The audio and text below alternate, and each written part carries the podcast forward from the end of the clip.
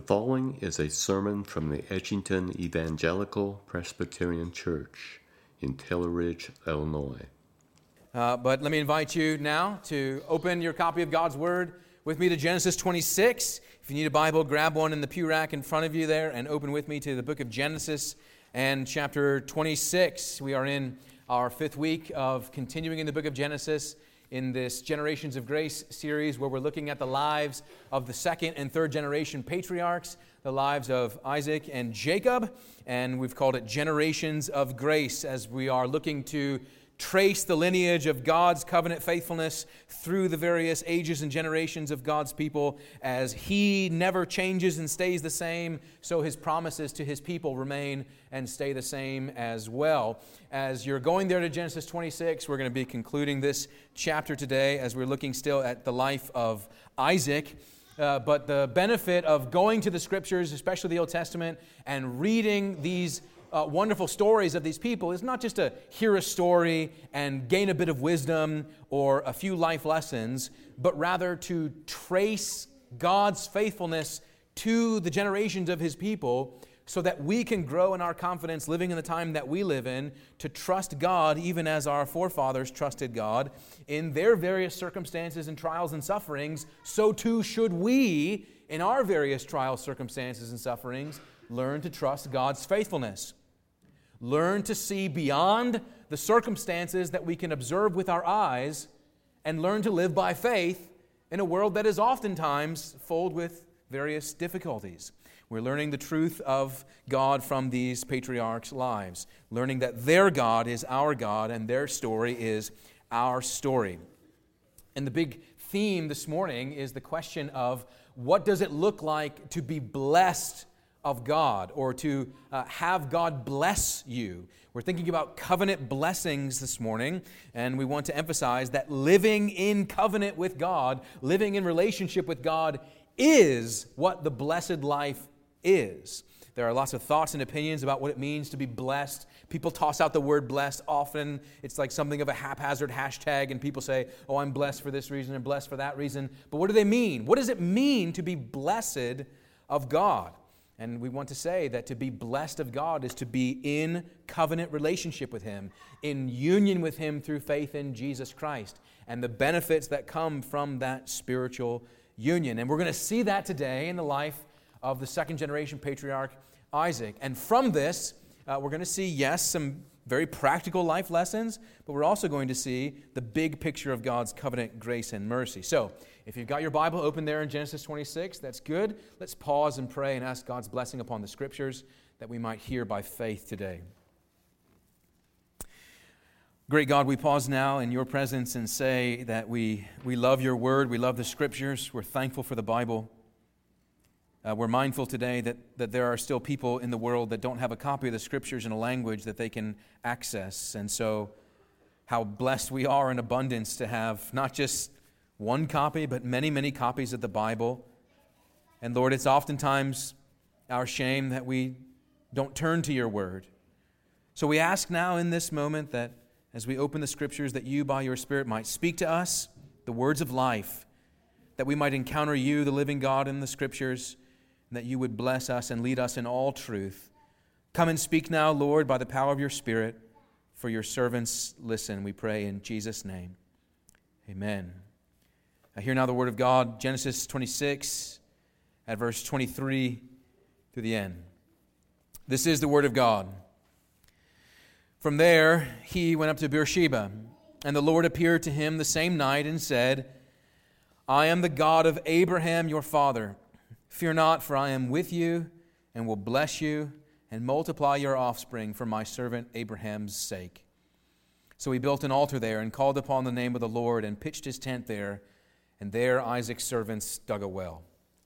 When Abimelech went to him from Gerar with Ahuzzath, his adviser, and Phicol, the commander of his army, Isaac said to them, Why have you come to me, seeing that you hate me, and have sent me away from you? They said, We see plainly that the Lord has been with you. So we said, Let there be a sworn pact between us, between you and us, and let us make a covenant with you, that you will do us no harm just as we have not touched you and have done to you nothing but good and have sent you away in peace. You are now the blessed of the Lord. So he made them a feast, and they ate and drank.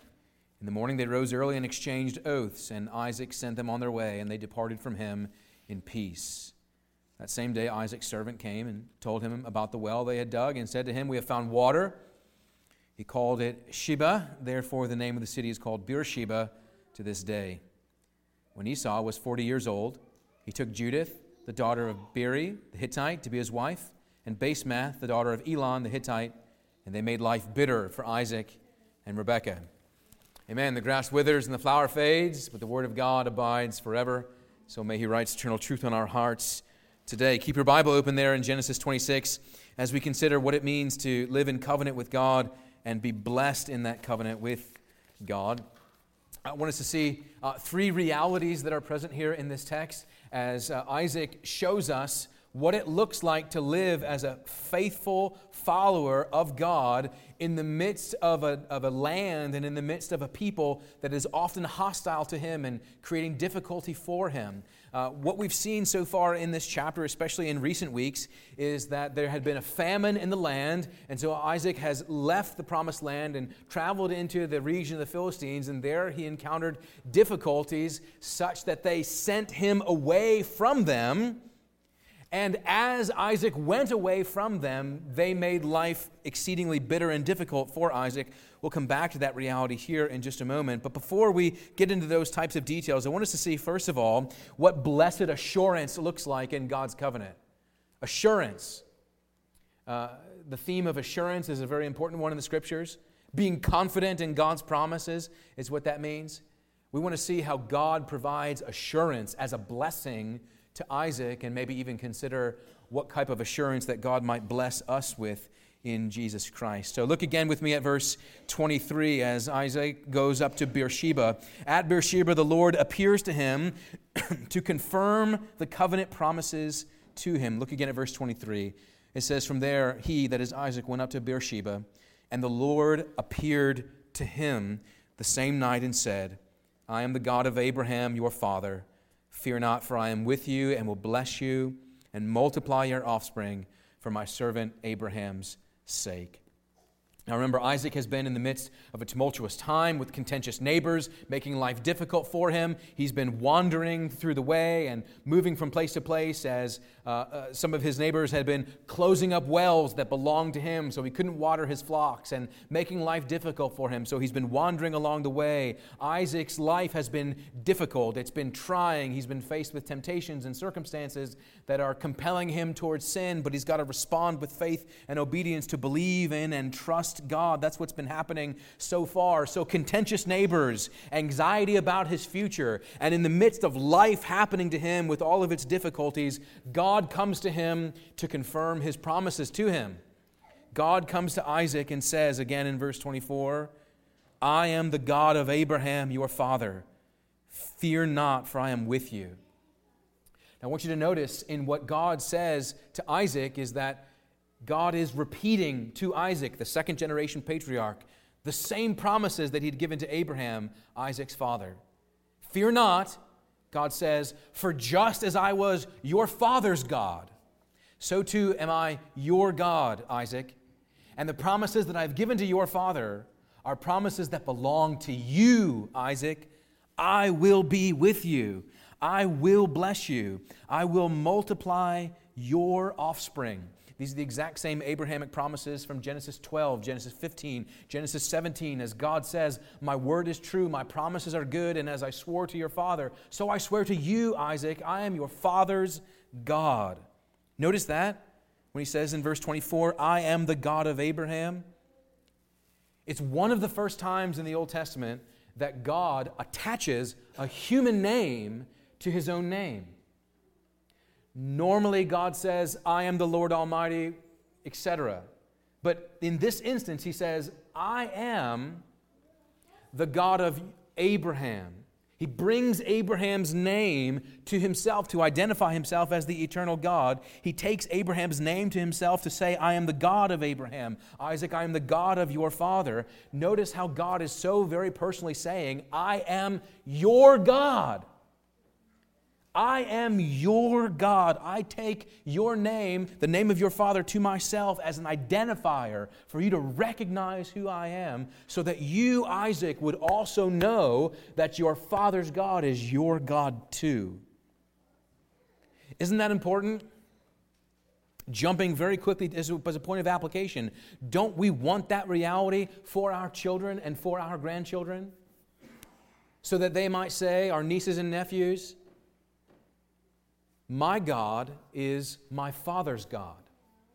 My God is my mother's God, my grandmother's God, my grandfather's God, my uncle's God, my, my, my aunt's God.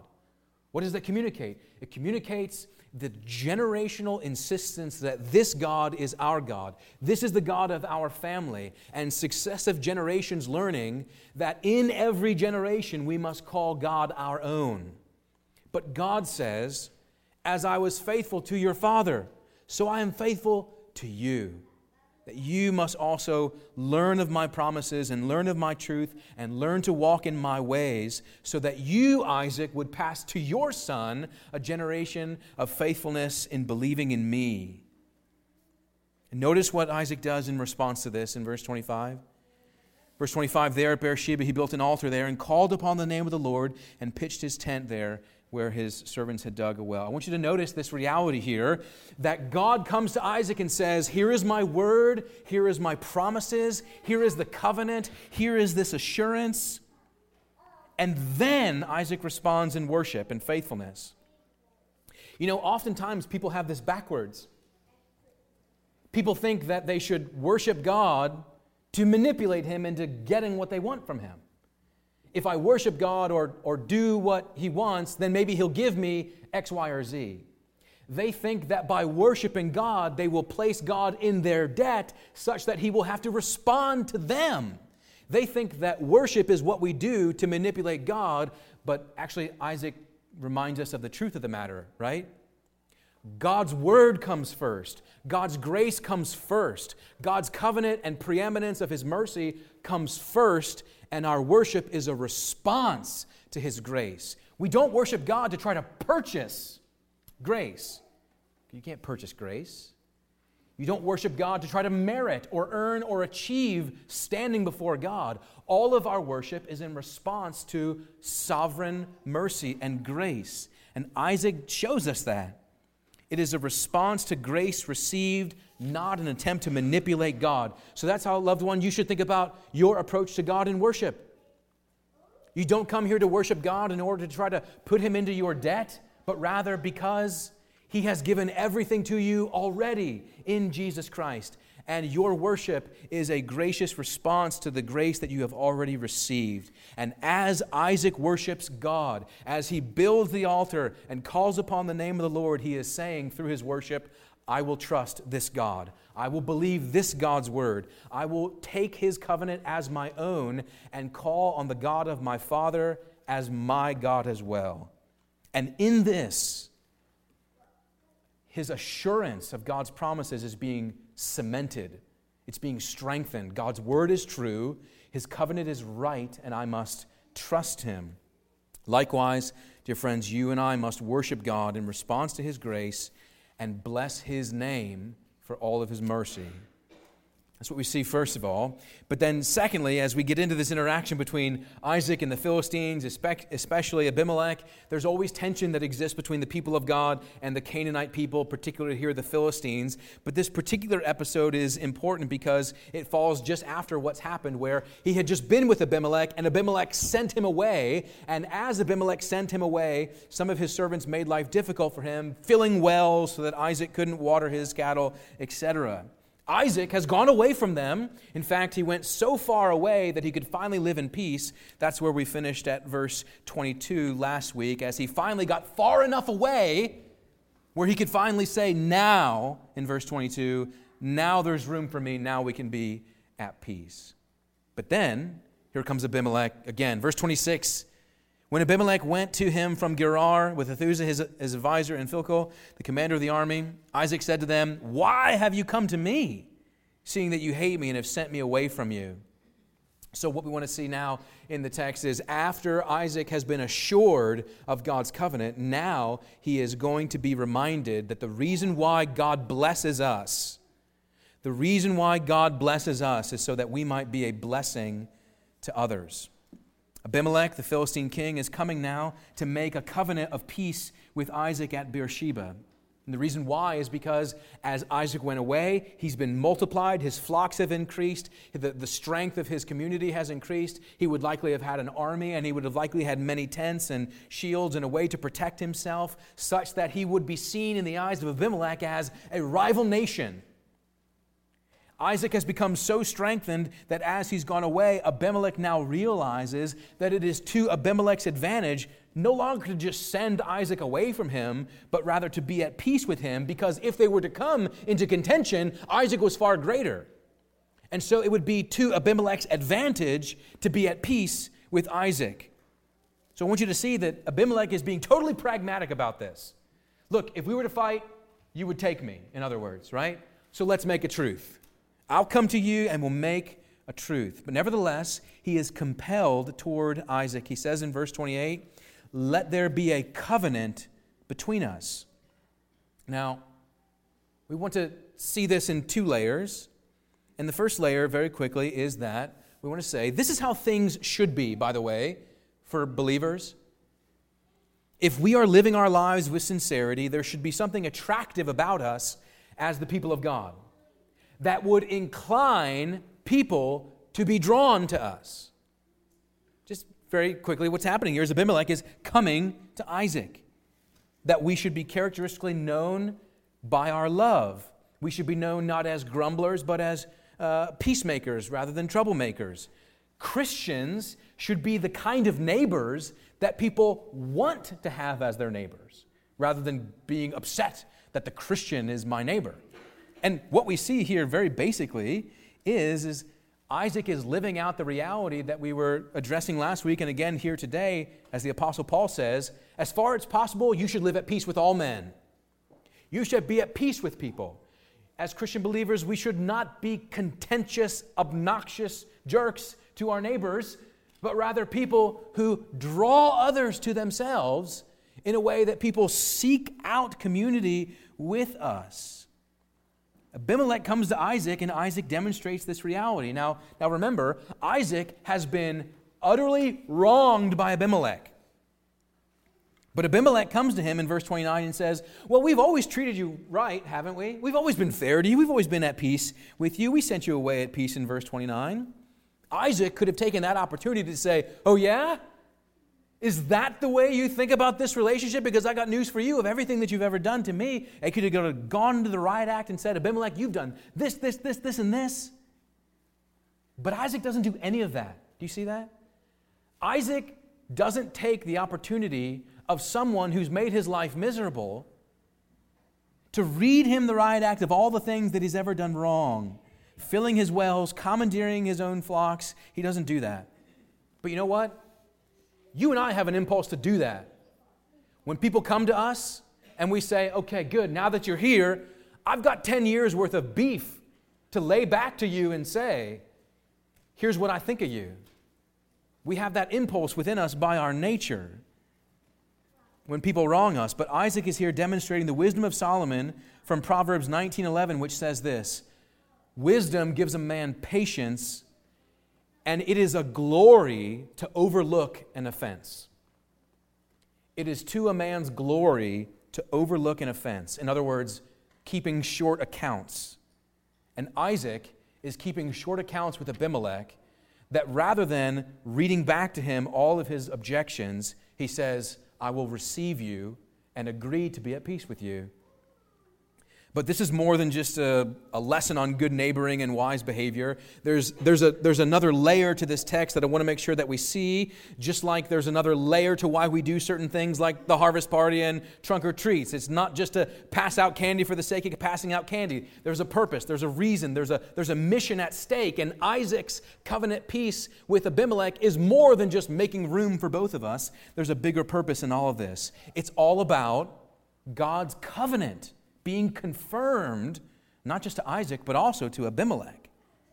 Because all the way back from Genesis 12 through this chapter, in chapter 26, verse 4, it was always God's purpose that his people would live in such a way that they would be blessed by God, yes, but that by living in faithfulness to God, they would be a blessing to other people around them. It is always God's purpose in his covenant to say, I will bless you so that you would be a conduit of blessing to other people. God promised that the nations would come and find a blessing for themselves in Abraham and his descendants. And so when Abimelech comes to make peace with Isaac, it's God's purposes to bless the nations that's being revealed. And the big point of this reality here, if you can follow the narrative of Scripture, is that there is peace to be found with God in the seed of Abraham.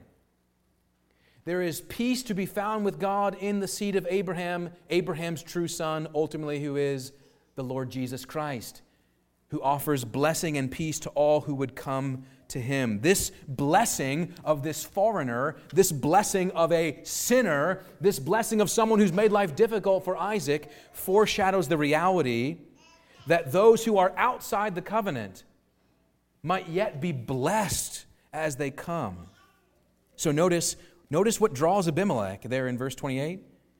Abimelech says, We see plainly that the Lord has been with you. Abimelech says, We can't deny that God is with you by Isaac's lifestyle, by his peaceable nature. The blessing of God rested upon Isaac, and Isaac, by his life, was demonstrating the visible truth of the promise of Emmanuel, God with us. And Abimelech, an unbelieving pagan, says, It seems like you're different. And it seems like God is with you. This is more than just a covenant of peace about not quarreling over pasture and grazing rights. This is a revelation of God's redemptive purposes so that the nations who don't know God might come to know God through his people who bear witness of him to the nations. You notice there in verse 28, as Abimelech comes to him and says, The Lord is with you.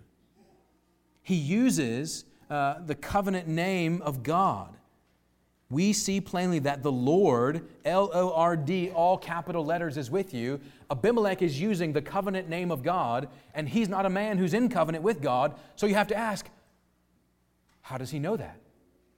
How does he know God's name? Because God only tells his name to those who are in covenant with him, who are heirs of the promises. How does Abimelech know God's name? And the answer must be he must have been told.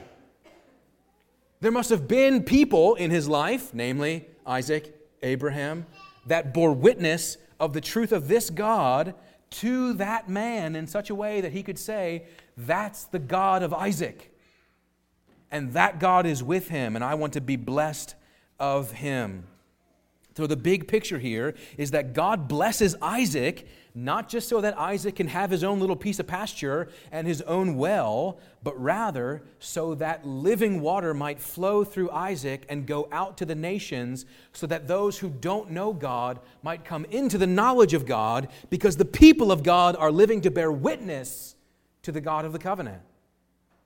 This is just basic missional evangelistic reality happening here in Genesis 26. So we should ask the question by way of application as Abimelech comes to Isaac, are there people in your life, unbelievers, who could come to you and say, Something's different about you? Can't quite put my finger on it. Maybe there's some sense of explanation. What's different about you? The question then is Is our walk consistent with our profession? Is there a blessing that flows out from you to others around you? Even in simple ways kindness, patience, mercy, love? Is there a blessing that flows from you because you are blessed of God to other people in such a way, perhaps your peaceableness, your gentleness, your gentleness that points people to the one true God, the God of Abraham, the God of Isaac, your God, because God is with you, there is an observable reality that something is different. Abimelech says, You're different, Isaac, and I want to be at peace with you. Isaac is demonstrating the proper way of relating to those around him, living by faith, living in peace, trusting in the Lord, even in the midst of difficult people and circumstances, to trust in God and point others to Him at the same time, to believe that God's promises are His promises and they hold fast and they are true. Isaac is a faithful covenant member, a son of God, living in covenant with God, and as a result, he is blessed. That's the point there. You are blessed, is Isaac. But as a word of conclusion, there's a caution here. It's oftentimes the case that in Genesis you will find something of a tag at the end to transition the narrative. And you notice there at verse 34 and 35, there's a different change. There's a change of direction. There's a change of generation because now, in addition to all these blessings of the covenant, the blessings of assurance, the blessings of being a blessing to others, now, at the close, there is a blessing of warning. There's a blessing of caution here in verse 34 and 35, speaking of Esau. Esau is Jacob's uh, brother, Isaac's son. So in chapter 26, we've been reading of Isaac. Now there's this concluding word about Isaac's son, Esau. Look again at the text with me at verse 34. When Esau was 40 years old, he took Judith, the daughter of Beeri the Hittite, to be his wife, and Basemath, the daughter of Elon the Hittite, and they made life bitter for Isaac and Rebekah. This is now the blessing of warning because there is a concluding stark word of contrast to Isaac is his son Esau. Because Isaac's son Esau is living in the opposite direction of his father. Esau is a man who disregards God's covenant and God's law. Esau has no concern for the covenant. He has no concern for spiritual things. He has no concern for the promised land of living by faith. Just like in chapter 25, he sold off his birthright because he didn't care.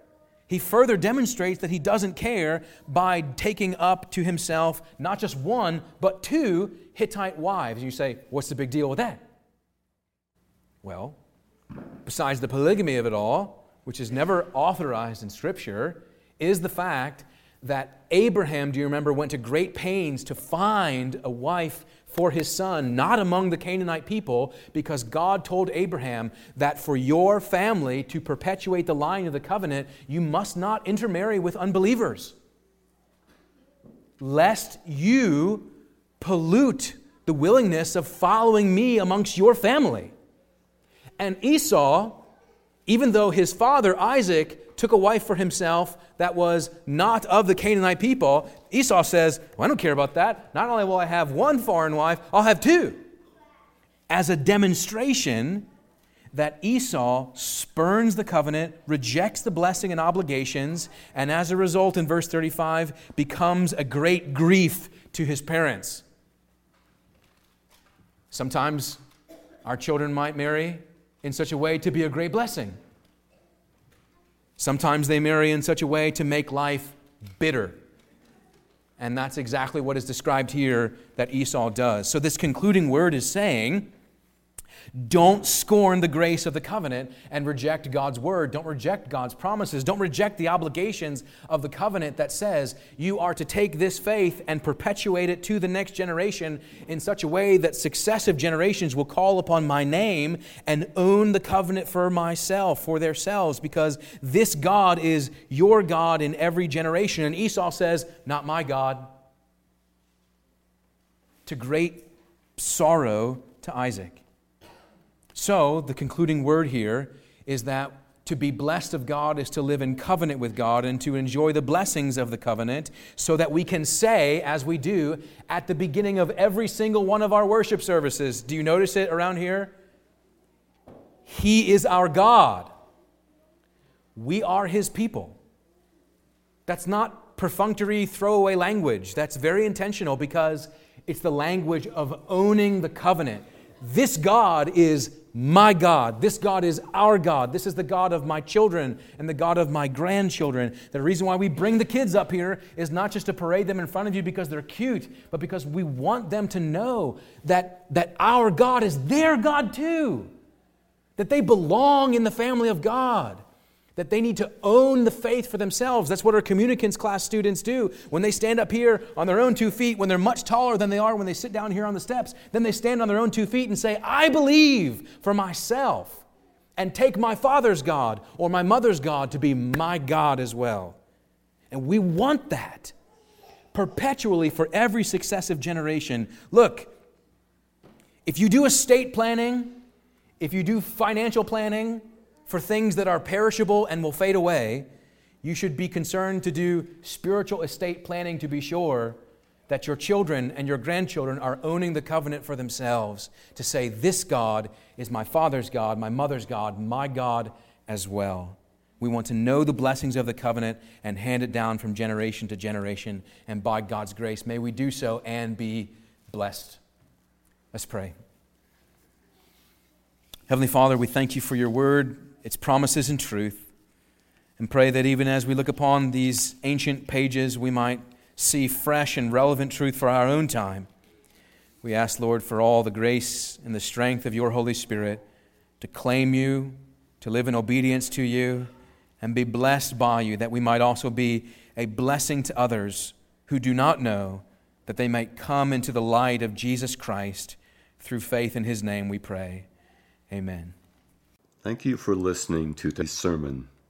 If you would like more information about our church or its ministries, please visit edgingtonepc.org.